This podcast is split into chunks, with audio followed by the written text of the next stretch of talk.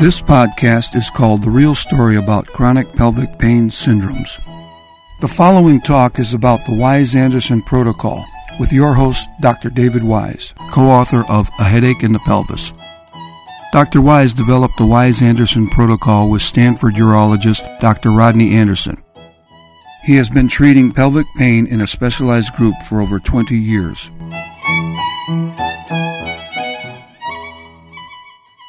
Today, I want to talk about bringing the principles of the meditation retreat into the 21st century to help those with chronic pelvic pain. If you look at the practice of meditation and relaxation, meditation and relaxation are the same practice. Relaxation training, in my opinion, is a 20th and 21st century name for meditation. While the aims of relaxation practices are done primarily for health and stress reduction reasons and not spiritual reasons, the principles behind these practices are essentially the same, even though the aims of them tend to be a little different. When patients practice meditation to deal with their stress, they are typically following the instructions that have been formulated centuries ago. Even in current Buddhist, Hindu, yogic meditation circles, there tends to be a veneration of ancient instructions among practitioners with the unspoken assumption that if instructions came from a long time ago, they hold a certain magic and wisdom.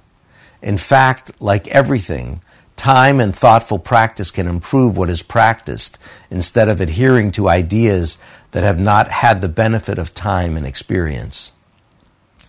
In most meditation traditions, one is exhorted to sit unsupported on a pillow, often asked to maintain rigid, erect postures with the feet in a half or full lotus position. In fact, to most practitioners, the unsupported position is very uncomfortable and distracting. Sitting will often increase pain for those who have pelvic pain, and sitting in traditional meditation postures can increase pain rather than reduce it. An orthopedic surgeon friend of mine was the doctor for a local Buddhist meditation group and did more than a few surgeries to correct what happened to the knees and ankles of practitioners who forced themselves to maintain a rigid half or full lotus posture and did not grow up sitting like that. In what we call extended paradoxical relaxation, we have brought the practice of meditation into the 21st century in the following ways. We have looked hard at the traditional instructions for meditation, and in our relaxation protocol, we have rejected the concept that relaxation and meditation should be done in an unsupported position on a cushion in an unmoving posture. Instead, we've encouraged patients to lie down in the most comfortable position. One of the objections to doing this from those who are interested in a traditional meditation practice is that people might fall asleep. And in fact, they do, except we have found a way to deal with falling asleep in the, in the most comfortable of positions. Extended paradoxical relaxation has upgraded re- relaxation and meditation practices to benefit from the insights and technology of the 21st century in the following ways. In extended paradoxical relaxation, we address the intimate psychological issues that encumber someone's ability to learn relaxation meditation by addressing the following psychological issues, both in the larger instructions of extended paradoxical relaxation and in the moment to moment recorded instructions on a tablet that we give people.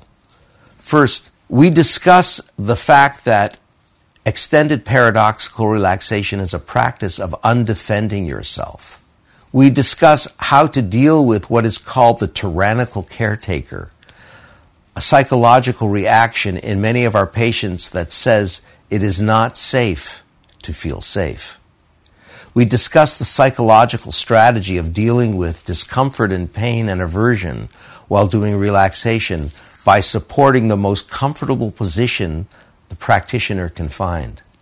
We advise on a moment to moment basis during relaxation the obstacle of attachment to an outcome. We give ongoing advice and support in our recorded lessons in successfully dealing with the discursive and negative thinking that all of us have to deal with as we learn to do relaxation.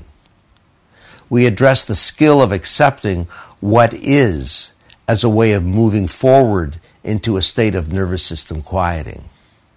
We use a newly available eye mask that blocks out the light and makes relaxation easier. We support the use of noise canceling headphones when relaxation is done in a noisy environment or done by someone who is easily distracted by noise.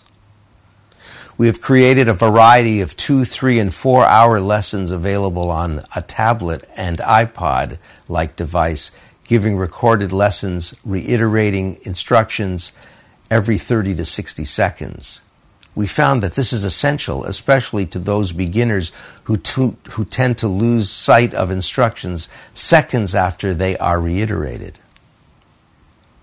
In extended paradoxical relaxation, we resport the concept that calming down the chronically aroused nervous system requires controlling attention so that it rests in sensation and not in the ongoing mental narrative that keeps the nervous system in a state of chronic arousal.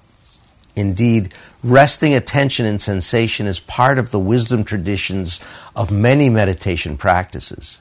In extended paradoxical relaxation, we have retained the wisdom of the meditation traditions while bringing the meditation practice to help give the practitioner, particularly the pelvic pain patient, the ability to reduce nervous system arousal using the insights and technology available in the 21st century.